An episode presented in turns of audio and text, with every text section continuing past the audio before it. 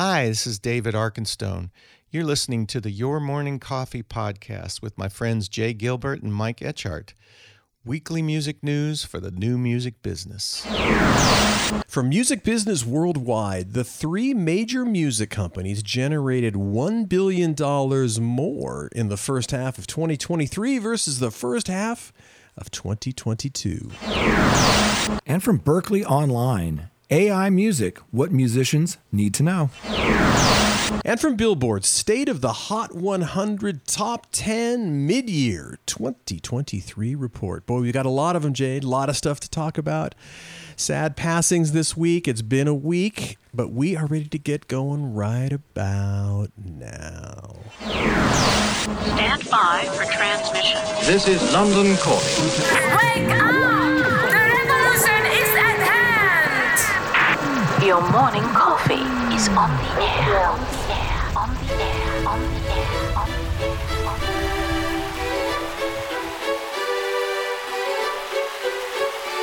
Standing by.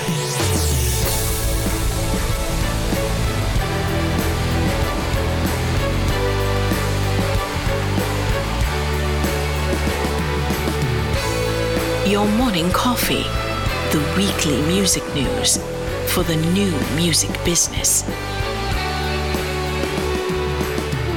It's the highly curated, agitated, advocated, moderated, and liberated digital music information that you need to know. We are your digital music authority. And now, from our studios in Hollywood, California, here's your hosts, Jay Gilbert and Mike Etchart.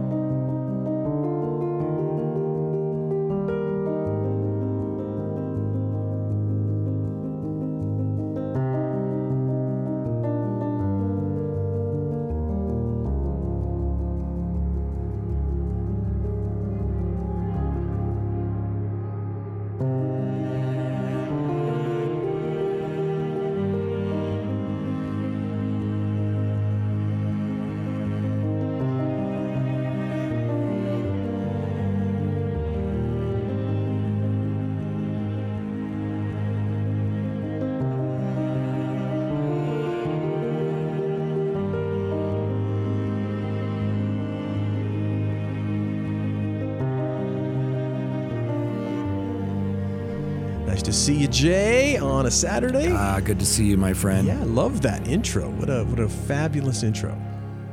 Yeah, thank you, uh, David Arkenstone. Uh, for those who haven't uh, listened to David Arkenstone, I was introduced to him in the 80s. I was working for Universal, and we distributed a, uh label called Narada and put out some of his records and got to see him play live. And uh, always been such a big, big fan of uh, David Arkenstone. Yep, he's a five-time Grammy nominee. Uh, he's got a new album coming out 9th, uh, on September 13th with the first single out. Uh, it was released just this last Friday. The Icy Brook finds its way. He also has an upcoming 16-date West Coast tour, over 80 studio albums. Wow. quite prolific. By the way, that song you just listened to is that the icy brook uh, finds its way. And one other thing about uh, David Arkenstone is that the I was reading this article about search terms for smart speakers, and before the pandemic, it, the number one search ter- term was chill. And then during the lockdown, it became children's music for obvious reasons. I wonder if it's back to chill, but that's what I always thought about David Arkenstone is he's this multi-instrumentalist, super melodic, um, just really cool stuff to listen to when you want to just chill. That's right, So, yeah. you know, he, uh, you know, he's also contributed music for World of Warcraft, believe it or not. And uh, a special shout out to Bridget Sholin, uh, who was our uh, regional for Narada Records back in the uh, 80s. Uh, we're still friends today. and uh, just a, a, big fan of Narada and uh, and David Arkenstone. Well, and you, well, he's not on Narada anymore. No, yes, but, you know, exactly. Well, and you know, we talked about uh, the early days of SoundScan and the the some would say surprises. It wasn't necessarily a surprise if you work in a record store, but we talked about how country suddenly, you know, we had concrete numbers on country. And again, what that yeah. broad category of new age, uh, whatever that means, but, uh, you know, he was broadly in that category. And that was also an awareness when SoundScan hit of how successful these sort of instrumental and, and what we now call chill records they were huge. They sold a lot yeah. of records, and they sure did. I was working as a rep in the San Francisco Bay Area, and we couldn't keep those CDs in stock at Tower Records because, you know, with the Bay Area, a lot of you know very busy people, uh, um, affluent people mm-hmm. working hard, and they wanted something to chill out to when they uh, when they got home. Another article that really caught my eye this week because we've been talking about BandLab quite a bit in the last few weeks. And the headline was BandLab advocates for ethical AI in music creation at the AI4 conference. Supports, I'm sorry, announces support for human artistry campaign, and I thought that was uh, that was super interesting. Yeah, absolutely. And as you you and I both know, BandLab's flagship namesake social music making app, which counts uh, well above 60 million registered users, offers offers a range of features for emerging creators, such as the cross-platform digital audio workstation Studio, royalty-free sample and loop service sounds, and the AI music generator tool Song Starter. A lot of amazing, that, powerful things in that Oh yeah, app. it's a beast. You know, um, BandLab is really reshaping the landscape. La- Let me try that one again. BandLab is really reshaping the landscape of music production and revolutionizing the way musicians create, collaborate, and share their art. And so that headline caught our attention. And I had a chance to sit down with their CEO, co-founder, Meng Ru Kuok, and I asked him about the news. Let's let's listen in. Meng, so great to see you. How would you describe BandLab to someone who may not be a music creator, maybe somebody from a label or an artist manager? So, so sometimes the way I describe BandLab is a little bit like Facebook meets GarageBand meets uh, SoundCloud, uh, LANDR, Splice, all the different things that you can do to actually make music as well as share music and connect and everything in between in one place. You know, we have amazing respect for all these platforms and we really believe that there is this opportunity to create a community of creators and that really is what BandLab is. So, you know, if you think of the creation side, which is really what we're we're most notable for at this point in time, BandLab to GarageBand, um, or, or, tools, digital audio workstations, and things like that are a bit more like Google Docs to Microsoft Word, or Sheets to Excel, or Canva to Photoshop, or Miro to a traditional whiteboard. So something mobile, cloud focused, um, and and really easy to collaborate with, and, and that's the creation side of BandLab and the whole suite of tools around that. Last week at the AI4 conference, you announced BandLab support for the Human Artistry campaign. Tell us about that. Yeah, well, well, look, I think uh, again, we're very, very fortunate to be speaking a lot these days about AI, but you know, we aren't an AI company. I'd say we're we're very much first and foremost a music company for whom AI is just one of our tools and one of the things that we just think of as technology empowering creativity. Um, you know, one of our tools, Songstarter, is is a is a you know an idea generator powered by AI, but really about empowering human creativity. It's it, you know it's called Songstarter, not Song Finisher, for a reason. And I think you know part of the reason we we align with the Human Artistry campaign is very much because the core principles we care about at BandLab are really about empowering creators around the world, right? And and we believe that there's a world in which there are no barriers to music creation, um, and really breaking down these boundaries is the core vision of what what you know I, I, co-founded BandLab for. And with that in mind, we really really care about ethical license use of AI because you know at the end of the day, it's hard enough already for a kid to go out there and try and put his music on Spotify and compete with not just his peers, but Taylor Swift, Ed Sheeran, the Rolling Stones, Nirvana, Johnny Cash, right? B.B. King, Charlie Christian, Beethoven, Bach, everyone, the greatest legends of the generations before, let alone for this kid in a, a township in South Africa, in Cape Town, competing with a billion virtual Drakes, right? So, um, this is why we care a lot about supporting creator choice on whether they want to be protective of their rights or whether they want to be liberal. We think that's really ultimately where we're going to empower the next generation of creators and hopefully create a value unlock for the incumbents and the people who currently are creating or have created amazing music in the past. Thank you, Meng. Continued success. Thanks so much, Jay. Wow. I mean, it's it is again when you think about the the power of having those tools and a handheld device as you're on the subway or you're walking down the street. I mean, it's all there, and it's it, it's yeah. just crazy how well it works. It's unbelievable. Yeah, it keeps getting better and better. Remember when we were younger and playing in bands and drum machines started taking off and we thought, wow, this is really cool. And then they had like little four track uh, studios cassette, that you could have at home. Studios. And that changed, yeah. yeah, it changed the demo process completely. And now it's evolved into like, you know, these digital audio workstations, you know, and we talk about those a lot on, you know, on the show. But this is even down the road yeah. further because now you don't need to go into an expensive studio necessarily uh, um, early on. And you maybe don't know how to operate. As Meng says, maybe you don't know how to operate. Even GarageBand, mm-hmm. there still is, you know, this barrier to entry. Not everybody is tech savvy Correct. like that. Not every creator. But this really levels that playing yeah. field. Yeah. Yeah. Oh, it's it's miraculous and super cool. And like you were saying, you know, you don't necessarily need to have any level of tech competence or any necessarily music, you know, what we would consider musical competence, meaning like you don't need to play an instrument or really even have much of a knowledge of how music is put together. It just has the tools there built in, and the next thing you know, you've cranked yeah. out a tune. And and I and I think amazing. that's a wonderful thing. I really do. And a couple of things really quickly. One is Meng showed me a video of this young creator being interviewed, and he showed the interviewer how he could just create a song right there on the fly during the interview. Wow. That was stunning. The other thing you were mentioning to me is, you know, we were we were talking about that uh, conference that he just came back from. It's called the AI4 conference we should go to that. Yeah, absolutely. They have it. Uh, it was just just ended in Vegas actually, um, and I would really like to check that out next year. So we're going to put that in our calendars and try to make it out for that because uh, yeah. a lot of interesting things. Because of course this space is just. I mean, it's really hard to keep up. It is changing so quickly, and you know, it is. I feel differently about it than I did sort of the Web three you know, NFT, mm-hmm. virtual worlds, DAOs.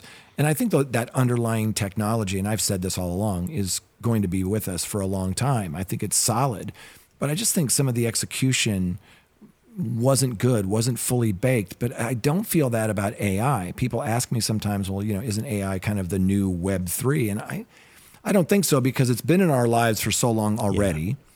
And now it's just sort of taking leaps and bounds with things like Chat GPT and it's being uh, added to advertising platforms and just so many things that we use every day. So we'll uh, we'll stay pretty close to this AI stuff, and we have another story we're going to talk about in a little yeah. bit. Yeah, and of course the confusion about AI, which is also part of the uh, understanding of it, is just there's so many different areas, so many different verticals, buckets that that that you can yeah, the broad phrase just AI, yeah. it could mean so many things. And that's really part of the confusion I think that's out there, the part of the fear that's out there.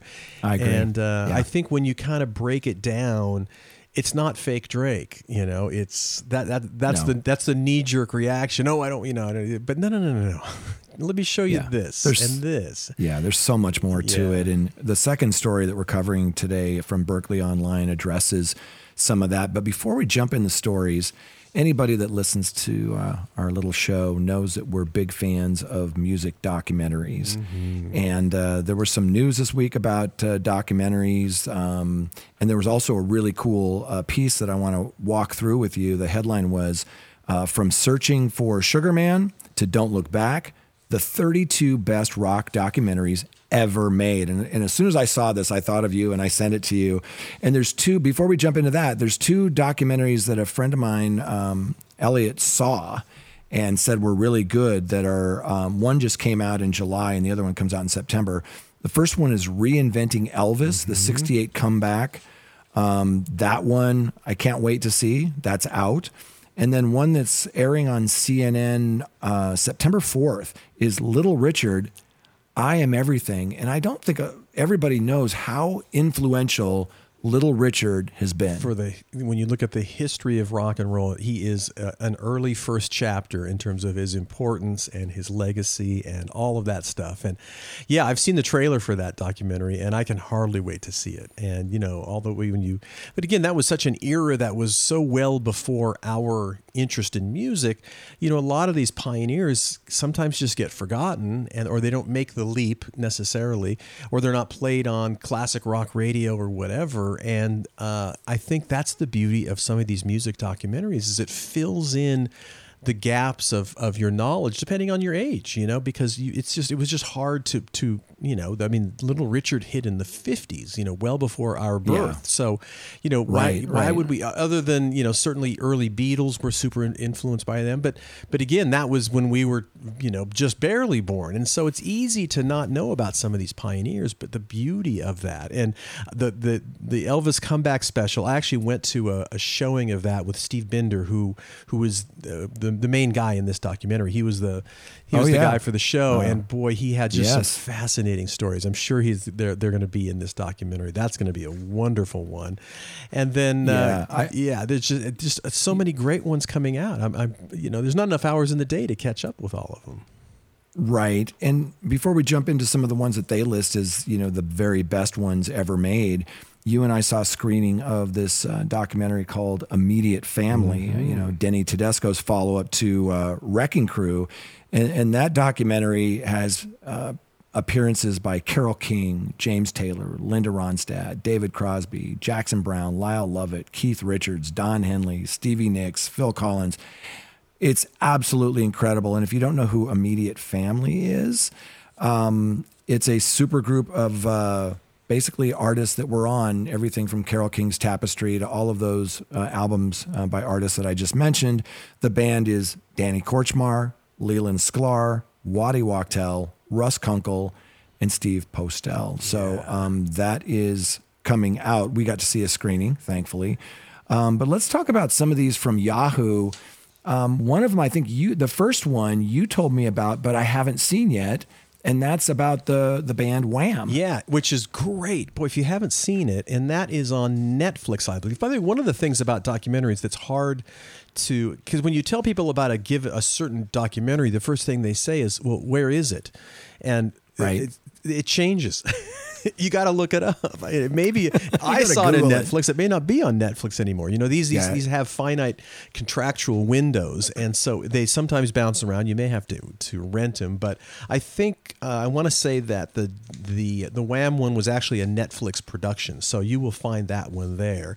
And again, just a great story, and it I, it's worth the time. It'll put a smile on your face because you know, you for you. I certainly imagine. You know, I remember sort of later period George Michael, and to see him as that little teenage pop star. It's fantastic. It's really, really good. But you know, I, I, don't know about you, but I looked at these, and there's a lot of the ones I have, a lot of documentaries I haven't seen, and so. Oh, I printed this yeah. thing out. I'm gonna. Yeah. I highlighted a bunch of them that I didn't even know were out there. Before we move on from Wham, I think you had mentioned when you saw it that people don't know the whole story that Andrew Ridgeley was really more involved in that duo uh, than most people think. Yeah, you know, not only creatively, but just sort of, you know, in terms of support. You know, he really gave George. Uh, I, I, guess George kind of struggled with with uh, you know with, with kind of self confidence and things like that, and he was really kind of pushing him out there, and was actually very much ready for Wham to to end, and and for George to take over his solo career, and uh, Andrew comes across as a pretty magnanimous guy in that documentary, but it's really well done, and, and it's it's it's a lot of footage from the era uh, from the era, and you know they were they were big in the states, but they were huge in the UK, and so you know you kind of get Yeah. a a little bit of a perspective of what was going going on over there and how big and huge they were, and of course some backstories of just the business side of things, how they got signed and all that stuff. It's a really great movie, so Yeah. highly recommend it. Yeah. I will definitely watch that one. One that they list here that I have seen, which is absolutely amazing. Uh, highly recommend it from 2002. Standing in the Shadows of Motown. Did you ever see I that? Did. It's fantastic. It is so great, and uh, highly recommended. You know, you really get again. uh, So many of those guys were just their names weren't even on the records. And I, I've I've read a report or not a report, something where Paul McCartney was talking about. Uh, you know, trying to figure out who those guys were. They'd heard those Motown songs and go, "Who the hell is playing that?" And in the case of the bass player James Jamerson, uh, you know, it was really hard to find out who they were. And so, it, they they they uh, they got a really great sort of a, uh, a recognition from from an from an era when they were completely invisible to the average listener. So it's a great one. Yeah. really a great one. And of course, we lost uh, Rod- Rodriguez, the, the the gentleman that was in uh, um, Searching for Sugar Man, and that's also on this list, which we both loved. Uh, and I gotta say, I have not seen their number one, which they, they say is the best music documentary, Moon Age Daydream, which just came out last year. It's the David Bowie one. I do want to see that. Uh, and of course, they mentioned the Last Waltz in here as well, the the, the band one with with Robbie Robertson's passing this last week. Uh, I'm to go back and revisit that one because that is a fantastic documentary as well. There's just so many of them. Yeah. Well, there's a couple that I would recommend to Um, coming in at number 20 on this list is Anvil, the story of Anvil. I haven't seen Remember that one. From 2008. Not only is it fun to watch, um, it's like Spinal Tap, but in real life. Not really. Um, it's really great, but it really sort of revived their career um, after that. But it's one of those that, again, I was never a huge Anvil fan, but with a lot of these documentaries, I will watch a documentary about a band I've never heard Yes. before because I just love seeing how the sausage is made. I love, you know, the behind the scenes, you know, sort of things in these things. But uh, were there any in here that you had seen that you you think are really good? Yeah, they, they also mentioned the uh, well, of course, uh, the George Harrison one, "Living in the Material World," which, gosh, I can't believe it. That came out more than ten years ago. My goodness, that, that Wow, yeah, really? It came out in 2011, uh, and Martin Scorsese directed that, and so that's a really Wow. great one, a really great tribute to George, and that was just fantastic. Also, Marley, which again, that came out more than ten years ago, the Bob Marley documentary. That is wonderful and fantastic. I haven't seen that Oh. one yet. I I definitely want to see that.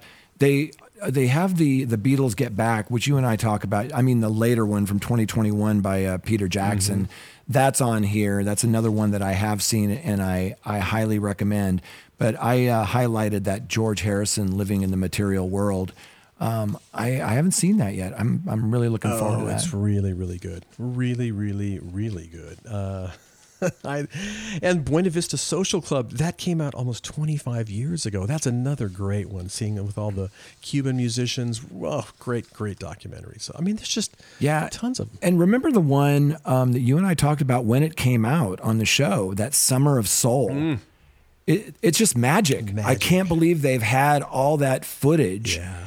and stored away somewhere. Some of the greatest artists of all time, you know, Stevie Wonder, B.B. King, Nina Simone. And it's just so amazing. The sound is good. The, the film is good. It, it was such, it was like finding treasure. It, so it is. and you know, and again, it's amazing when, when these documentary filmmakers they really go to town and find you know a lot of. I mean, with YouTube now, you can see a lot of stuff that you never ever were able to see, but. Even in, in a lot of these documentaries, they go deep. They find a lot of footage that, that nobody has ever seen before, and that just makes it so interesting. Yeah. But again, you know, it's it is uh, it fills in blanks of, of knowledge. You know, it's like who knew about this stuff, and there's so many stories to tell, and Yeah. it's exciting. It's so funny when I meet people that they typically mention when they talk about the show, hey, you know, I, I heard you guys talking about documentaries. Have you seen this Yes. one? And I would put that out there for anybody who's listening right now. If you have a documentary that's not in that piece or one that you really like, please reach out to us. Um, we would love to do that. We're going to jump into our stories in a moment. But uh, first, let's thank our sponsors, starting with um, Bandzoogle. The Your Morning Coffee podcast is brought to you by our friends at Bandzoogle. Built by musicians for musicians, Bandzoogle is an all in one platform. It makes it really easy to build a beautiful website and EPK for your music. All the features you need for a professional website are already built in hosting, custom domain name, dozens of fully customizable design templates tools to help you sell your music and merch commission free that's key commission free crowdfunding fan subscription features mailing list tools help you grow your fan list and send newsletters social media integrations and live support which is really good by the way i've used it live support from their musician friendly team seven days a week. Your morning coffee podcast listeners can go to bandzoogle.com try it for free for 30 days. Just use the promo code morning coffee all one word.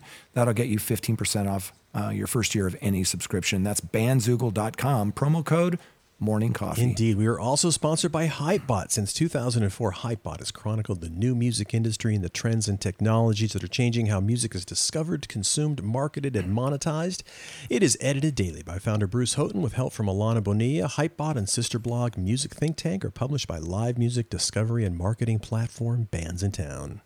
Uh, yes, Bands in Town, new numbers. Over 80 million live music fans trust Bands in Town to get personalized concert alerts, recommendations, and messages from their favorite artists. It's the number one artist services platform, connecting over 590,000 artists with their superfans. Managers, labels, agencies, and artists access their own dashboard to manage and promote their tour dates across all platforms. Indeed, and big thanks to the Music Business Association. The Music Business Association creates the rooms in which the important conversations that shape our industry's future take place. Our membership represents every major segment of the global music business, including labels and distributors, music streaming, retail and wholesale publishers and PROs, rights management and metadata, artist managers, tech and startups, lots of great stuff. Do, uh, do visit musicbiz.org for more information. So big thanks, Bandzoogle, Hypebot, Bands in Town, and the Music Business Association. We Thank are you very much. Eternally grateful, and I get to hang out Yes, we are. with my good buddy of almost 25 years, for none other than Jay Gilbert. He's a music industry consultant. He's the curator of the weekly Your Morning Coffee newsletter and a former executive with Universal Music, Sony Music, and Warner Music Groups. Yes, sir. And I get to do this show each week with Mike Etchart, longtime host of Sound and Vision Radio, formerly of SST Records, Warner Music, Capitol EMI, and Universal Music Group. And I will say this if we didn't have this podcast, we'd still be getting on the phone or going to have a cheeseburger right. or whatever to talk about this stuff because we just love it. Absolutely, and we love to catch up and see what's going on. And uh, Oh, yeah, yeah. it's never a dull moment. And uh, yeah, we, we've we've managed to just extend those conversations and create a podcast. So we appreciate people listening in because it's uh, we love just chatting about this stuff. And uh, Yeah. there's always more things to talk about. And when Jay and I get on before we even record, the first thing is we review our week. what exciting things have gone on in the week. So uh, Oh it's it's a treat to And get it's to been a week. It's been a week. Well, there you go. Yeah, let's uh, let's kind of break it down and start talking about some of the stories, Jay. All right. All right. Yeah. So our first This- story. Well, go ahead. Yeah, am I interrupting? Oh, no, go. We're, we're like stepping on each other. We both want to jump into this. You go right All ahead. right. The first one is from our good friends over at Music Business Worldwide. The three major music companies generated a billion more dollars, that is, in the first half of 2023 versus the first half of 2022. So I would. That's a lot of money. That's a lot of money. I would imagine there are Holy cow! folks in the A- buildings a over there. billion dollars more. Um, by the way, this story was written by Tim Ingham, and if you listen to this program, you know that we're huge fans of Tim Ingham, uh, Music Business Worldwide. Their podcasts, uh, just a, a class organization over there, and we learned so much uh, from Tim and his team. And uh, he just mentions that they they've been crunching a veritable mountain o numbers. Mountain o uh, numbers. last week. Yes. Mountain O numbers. That's because in the past week, they saw two major music companies, Warner Music Group and Sony Music Group, they posted their calendar Q2 revenue profitability figures for investors. I mean, Sony did too uh, last week via its Japanese parent, Sony Group Corporate. Yes, these results followed the equivalent calendar Q2 numbers from publicly traded Universal Music Group, the world's largest music rights holder, which it reported to the Amsterdam Euronext late last month. Uh, all, all of this, by the way, it just means that combined with previously reported calendar Q1 figures from UMG, Sony, and WMG, uh, the people over at uh, Music Business Worldwide have managed to kind of crunch a lot of this stuff. And what have they discovered? They said, well, for starters, there's of course the headline above the mu- the three majors uh, across uh, glo- ac- across recorded music, publishing, and other income streams jointly generated uh, in U.S. dollars 12.99 billion dollars in the first six months of 2023. That figure Yeah. was a clear billion dollars, almost to the penny, actually larger than the 11.99 billion that the big three generated in revenue in the same period of 2022. That is very impressive. It And is. it also means, oh, yes, that the three majors combined generated an average of approximately $72 million per day in the first half of the year. That's roughly $3 million per hour. I love how they break that down. God, that's a lot of money. and remember, Jay, do you remember the early 2000s when the music business was just just drowning, just just terrible. And here we are talking about these fabulous numbers. Uh, it, it goes on to say below, we dig deeper into what each of the three major music companies generated in revenues across four separate categories uh, here in 2023. So number one, of course, is recorded music plus plus I can't even say it plus publishing, etc. This brings together all recorded music revenue streams for the majors with music publishing revenues plus ancillary revenues from operations such as merch and concert ticketing. Uh, so a lot of stuff that kind of gets smushed into that. We also have just music publishing, as you'd expect, all revenue attributed to music publishing in the quarter. And we also have Yeah. recorded music, as you'd expect, all revenues attributed to recorded music by each company in the quarter, including merch, which is strange that gets loo- looped in with that. And then recorded music streaming, uh, revenues attributed to streaming within the recorded music operation of each company in the quarter. And that figure includes both ad funded and subscription streaming revenue. So those are all the buckets Yeah. that they kind of tabulate. That's right. So let's let's grab the 1st one. Recorded music and publishing, as mentioned, in terms of global revenue streams, and this is leaving out Sony's visual media uh, and platform. Across music publishing, recorded music, and quote unquote other, the three majors collectively brushed the $13 billion mark in the first half of 2023. Universal Music Group grew its reported uh, half year revenues by $400 million year over year in the first half of 2023, up over $5.5 billion. Yeah. Are they dancing in the halls over there in Santa Monica? I think so. They must be. Sony grew its total music revenues by $448 million year over year in the first half of this year to $4.47 uh, billion. And Warner's, which had a bit of a soft calendar Q1 in 2023, uh, but a significantly stronger uh, calendar Q2, grew by $155 million year over year, hitting 2.96 billion so far. And that's not insignificant. yeah for the first half of the year that is really impressive on all of those um, music publishing talk about that for a second um, they had improved streaming rates in the united states that helped all three publishing divisions they saw significant growth for uh, the first half of the year compared to the first half of this year sony's music publishing operation um, that topped $1 billion in the first half of the year.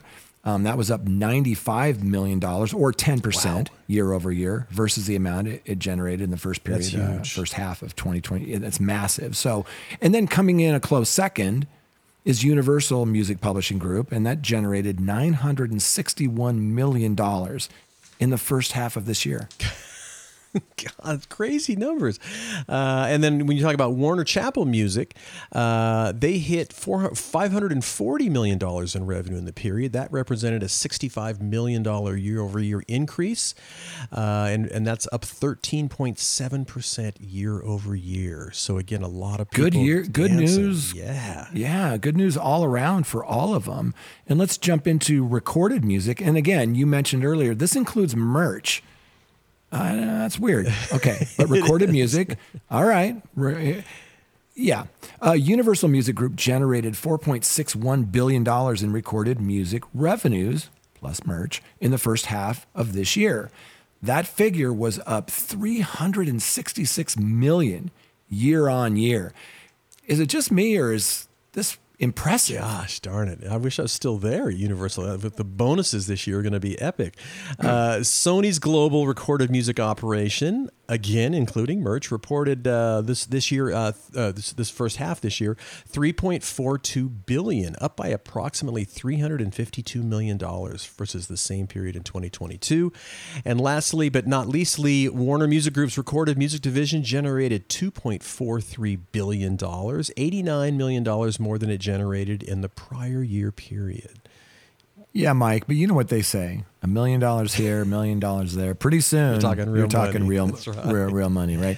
Um, and then I think the last part of this is really streaming Mm-hmm. um, uh, under recorded music, and it's always interesting to drill down into those recorded music numbers and just look at the fastest growing part of the record industry: streaming. Collectively, the major music companies saw year over year growth in joint recorded music streaming revenues of, get this, $484 million just in the first half of this year. Yeah. Uh, up a combined total of nearly $7 billion. Crazy. Universal Music Group generated 43% of that figure, it's a little under 3 billion in recorded music streaming revenues. Sony generated 2.33 billion, up 250 million year over year, and Warner Music Group generated 1.6 billion in recorded music streaming revenues, up by 46 million year over year. And I I still when I see these numbers, I, I, we've mentioned this more than a few times on the on the show. Uh, you know, Warner's and uh, and Universal, the studios when they own those music companies, they couldn't wait to throw them out the window and just get rid of the business because it was just tanking. And now you see this, and you wonder if people over Yeah. there and at, at the Warner Brothers Studios or Universal Studios is going, "Damn, what were we thinking? We should have hung on to them." Yeah. Yeah, but remember, you and I were working at major record companies during those mm-hmm. times, and we remember when the MP3 just devastated uh, the music industry. Things like LimeWire and Napster and Grokster and all of those things. And then, you know, even when iTunes basically came in and Steve Jobs really helped save the industry, although there are those that would argue it wasn't always uh, the best path. Um, but you know, there that's when people could just pick off tracks, and and that was a different era too. A lot less revenue uh, than we were used to in that CD era. And it's interesting with streaming. There's there's a lot more revenue to go around. There are those that want to see how the payment process or the economics of streaming. we they'd like to see that change and evolve. And it's just like every week we're we're evolving and changing. It's such a dynamic space right now. Yes, it certainly is. But boy, when you look at those numbers and the health of the business, it's hard not to kind of put a smile on your face. But again, like you were saying, you know, if you're an artist, it it may or may not be working out for you like it was in, in a previous era. So uh, Yeah. it's it, it kind of depends uh, what what your perspective is and where you sit in that uh, in that ecosystem. But let's Yeah, jump in. But it's good news. It's right? good news, though. Before we jump in, Yeah. just really quickly, I had one last thing I wanted to say about this, and that is that if you want to dig deeper, we, we've given you sort of this really great story from Tim Ingham, Music Business Worldwide, Mm-hmm. some really cool coverage. But if you want to dig a little bit deeper, um, check out the. Uh, the Billboard um, newsletter, The Ledger, Ah, by our friend Glenn Peoples. It came out Friday. Well, that was August 11th. It comes out every Friday. And he really digs into um, all of this stuff. And I highly recommend it. Whenever I start looking at these earnings calls and these results, nobody jumps in there deeper than Glenn Peoples and Tim Ingham. So we're standing on the shoulders of giants. Oh, yeah, and my eyes just glass over whenever the, all these numbers start coming out. I just go, "Uh, where where are we? And those guys are on it, and they speak that language. They make sense of it, right? It makes sense to them, and it does. Sometimes it makes sense to me. Sometimes it doesn't. But I just I can't focus on it for a long time. Where those guys are just like they just drill down. They are they are asking questions. They are understanding it. So without them, yeah, I would I'd be lost. Yeah. I'd be lost. And Glenn's really good at looking at all those numbers and then telling you what they mean. Yes. You know, is this good? Yeah. And if it is good, is it really, Really good, good or, or- yes. sort of good? Yes. And yeah, super We need And- sorry, you go. No, I was just going to say let's let's jump into our second story now. Uh, but that's all true, and and thank you for mentioning that. Of course, uh, this is from AI Music. What uh, what musicians need to know? I'm sorry, it's not from. A- this is AI Music. What musicians need to know? This is in a Berklee School of Music Yes. uh, article. It's from Berklee Online. Mm-hmm. It was written by Talia Smith Muller. And it really caught our attention because, you know, AI is sort of the hot topic right now, but there's so much to learn about it and so much to not be afraid of. And, and I'll kick it off just by um, talking about uh, who was it? It was uh, Christopher Wares, the assistant chair of music business management at Berklee College of Music. He said, Some of my students love AI and they're already using it in a number of different ways, while others want nothing to do with it. He said that there's a lot of heated debate in conversations, and I try to encourage my students to embrace this technology and find new ways to use it to enhance their creative process. I thought that was really smart. Yeah, and by the way, if you don't know, the, the, the Berklee we're talking about is not UC Berkeley here on the West Coast. This is Berklee College of Music in Boston. Berklee L E E at the end, not L E Y, and uh, it Yeah. is it is amongst the best professional music schools in the world. It's fantastic. So, but they do kind of go into st- just they just start with what is AI music, and they said before we're defining what AI music entails, let's first define artificial intelligence, and this is Ware's definition. He said artificial intelligence is like the brain power of a computer. It's the technology that allows machines to mimic human thinking or behavior, such as problem solving, learning, or recognizing patterns. In the context of music, AI technology has reached the point where it can generate, compose, and enhance musical content that has previously been performed by humans. AI music, this is interesting, can take many forms and types of assistance from generating generating an entire song from start to finish, to writing specific aspects of a composition, to mixing and mastering a production, to voice cloning and more. So it's it is kind of a really it's a lot of lot of stuff. Absolutely. And people call it different things too. Like uh, Apple, I notice calls AI machine learning, Mm-hmm. and some people call it generative AI, depending on what they're talking about. But there are also copyright implications, Yes. right? One of the most heated debates now is with AI in the music industry is around who makes money off of work that is created using AI, especially if the algorithm is trained using existing copyrighted material. And you and I talk about that. It, AI doesn't create something out of nothing. It uses a body of someone's work to generate something, and that's key, right? you and I have talked about this quite a bit, which is, you know, oftentimes the technology comes first and then kind of the back office stuff in terms of how do you how do you basically uh, basically pay the people that that in many cases created the things with which the generative is is taking in in terms of using that as a as the as the information it needs to to create something new. Um, So it's early days, and this is not not dissimilar to when sampling really and, and, and hip hop world kind of really kind of figured out how it needed to be, and so you know it, it is it is early days for this. They go on to say legally AI music is still in a gray area, and it raises the question of whether there can be a, com- a compromise where artists are credited, compensated, and consenting to having their work or likeness used for AI without limiting the potential for musical creativity using AI technology. To a certain extent, art is derivative of other art. And in this current moment, it's blurry what is inspiration and what is stealing. Some record companies are starting to fight back. So, yeah, super. I thought that was perfect. Yes. Really well put. And just adding really quickly, in, in May of this year, Universal Music Group urged streaming services to block the use of AI generated music, claiming that it's using their artist music to train its algorithm, right?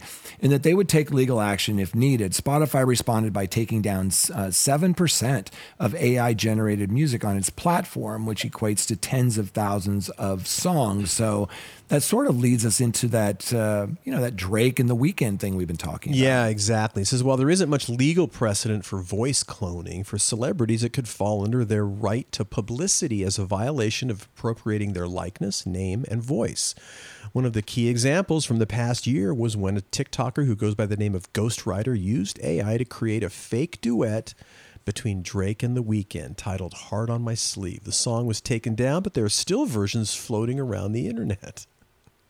Yeah. Yeah. And there's a lot of ethical issues. You know, you and I were talking about that AI rapper FN Meka. Mm-hmm. You know, remember that guy who was like a, you know, cartoonish kind Yep. of figure that rapped and there was all this controversy because it wasn't created by people of color. You know, copyright is just one of those many ethical issues associated with AI. And it's important to remember that this technology and its evolution doesn't come without those types of consequences. You know, it's one of the main concerns is garbage in, garbage out. Yes, exactly, without a doubt. He, uh, these folks go on to say if we train these language models or these image generators or these music generators on data that is inherently biased, inherently racist, then whatever we ask for is going to perpetrate those stereotypes. We need to make we need to make sure that we've got good data going in and that we're monitoring it. And yeah, you know, it's just and I can think back to again, you know, the the whatever tools are necessary to identify this stuff. I mean, it's it's it's a very complex issue to uh Yeah. and that's coming fast and furious. So It really is. Yeah. And the last thing I'll say, sort of on this Berklee online piece, which we highly recommend, it's really great. They list some of the AI tools, and one of them is one we just talked Mm-hmm. BandLab. about with, uh, yeah, BandLab Song Starter, which we hear rave reviews about. Um, there's another one called Mid Journey, one's called Mix Monolith. And then, of course, LANDR, L A N D R, Mm-hmm. for AI mastering. So it's not all nefarious. You know, um, I think you can do a lot of great things with Chat GPT. yeah. Um, um, my friend Mike, Mike Warner, who you know from uh, Work Hard, Playlist Hard, he sent me over this um, Mike GPT instead of Chat GPT. Right. It was Mike GPT, and it drew from his body of work so people could ask it questions and he could answer. And I want to do that with uh, your morning coffee, so I begged Mike to show me how to Oh, do that. Oh, nice. But again, you know, and a lot of this stuff too is is uh, like Chat BT, Chat GBT. There's a lot of things that are incorrect on the internet, you know. And I don't know if you've noticed that, Jay, but everything on the internet is not true. And Wait, if it's in print, it's got to be true, one would right? think one would think but apparently not so uh, you know when you when you're using chat gpt if it's if it's for sort of like a you know like a term paper or or some sort of you know document i mean there are just f- false things that that it can pull from and so you really got to go back and look i mean it's just it's not perfect yet and there's a lot No, it's going definitely on. not perfect, and it only goes through 2021. Mm-hmm. So you know there'll be new tools coming that will be more robust, but it's still an amazing tool. I use it all the time. Yeah, it is. It's and, and you know again the the best case scenario, at least for me, is what are you know we talked about not enough hours in the day to watch all the great documentaries out there. If there are ways that I can be more efficient in my day using AI, guess what? I'm going to be happily using it. Um, yeah, it's just a tool. It's just a tool. There you go. Just a tool. Yeah. Well, let's go over to our last story, Jay, from Billboard State of the Hot 100 Top 10 Mid Year 2023 report. Uh, I love these reports from Billboard. This one was written by Gary Trust, and it's really just a look at the latest trends in Billboard's top ten. And it's really it's analyzed by this uh, by this site that I really love called Hit Songs Deconstructed. I highly recommend that you go over and check out the website Hit Songs Deconstructed, and um, this is uh, as analyzed by that site. Right. And here are the three takeaways from that site latest in depth research. Uh, and the first one is country remains tied with pop. In the first six months of 2023, country and pop music remain tied as the most common primary genres in the Hot 100's top 10, each contributing to 23% of all top 10 hits. Country and pop shared the lead in Q1 2023 at 26% each. So interesting. Yeah. And, and did you see that chart that they put in there? It you can tell at a glance. It lists pop, country, dance club, electric, uh, R&B, soul, Latin, and hip hop, and it has this chart over since like 2019 uh, through the first half of 2023, and you can clearly see that pop is dropping each year. Yeah, right? yeah. You look at country, it's growing. You know, it's really interesting to sort of kind of just glance at these different genres. The one that really jumped out at me was hip hop, which was, you know, fairly stable. And then just in the last year, um, went from like 38% of the market to 14%. Yeah, interesting. And then also interesting is that Latin tied hip hop in the first half of 2023 with 14% share of all top uh, all, all hot 100 top 10. So we've talked a lot on the show about the rise of Latin music and Yeah, here did. it is popping up again.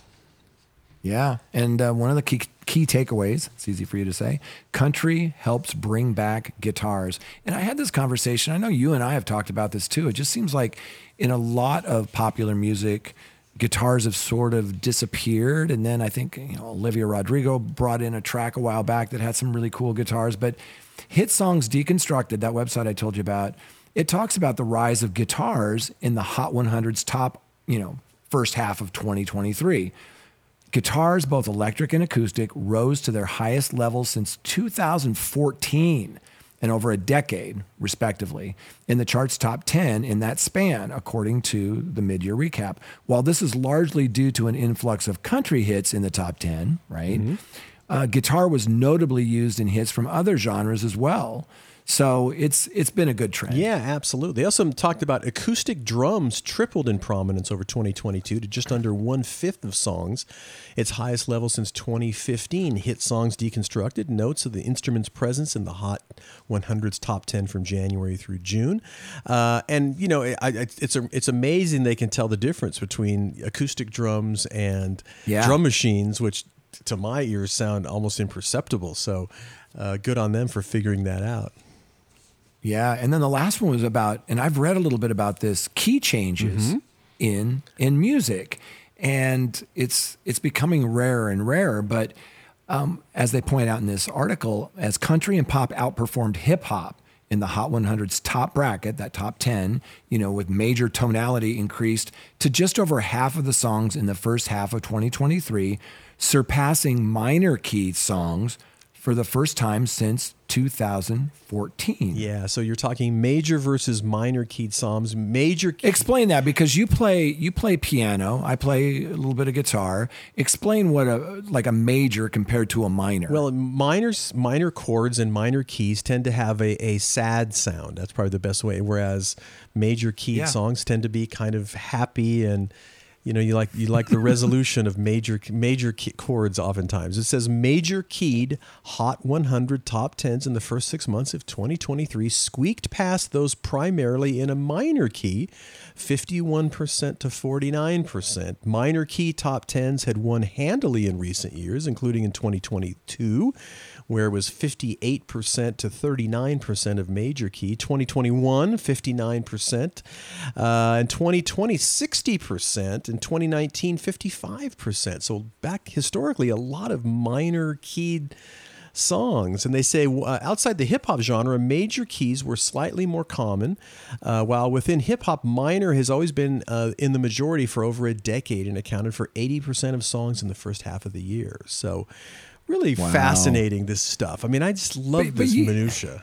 You know what I when I read that kind of sub headline, I misunderstood because it says key change, a major development. I thought they were going to talk about these songs that have a key change because I was Yeah. reading this article recently that that's becoming rarer and rarer and it used to be actually very common in popular music to modulate or to have a key change and that's what I thought you know that's why I mentioned it like that they're really talking about just major keys versus minor keys Right. and you're absolutely right I mean uh, a major key is you know that's rock and roll And uh, the minor key, that's going to make you cry. There you go. Exactly. and on that note, we need to wrap up the show. I know Jay and I both feel the same way, which is hey, we appreciate you listening to the podcast every week because we never take that for granted. So big thanks for that. We also want to thank our sponsors, the people that help us really get it going and get it on the air. That's Bandzoogle, Hypebot, Bandsintown, and the Music Business Association. If you do enjoy the show, Jay and I would really appreciate it if you just told one friend. And uh, and if you don't, then Jay's coming over to your house, and you don't want that to happen. Coming, I'm coming after you. yeah, you. he's coming after you. So on that note, we do want to say thanks. And of course, we have to acknowledge the passing of Robbie Robertson, the great Robbie Robertson from the band. Really, really a great loss. And uh, I got to spend an afternoon with him one day about 10 years ago for a radio special, and he was nothing but charming. And we're both such big fans. And uh, we're going to take you out with a song from the band and uh, say so long to the great Robbie Robertson.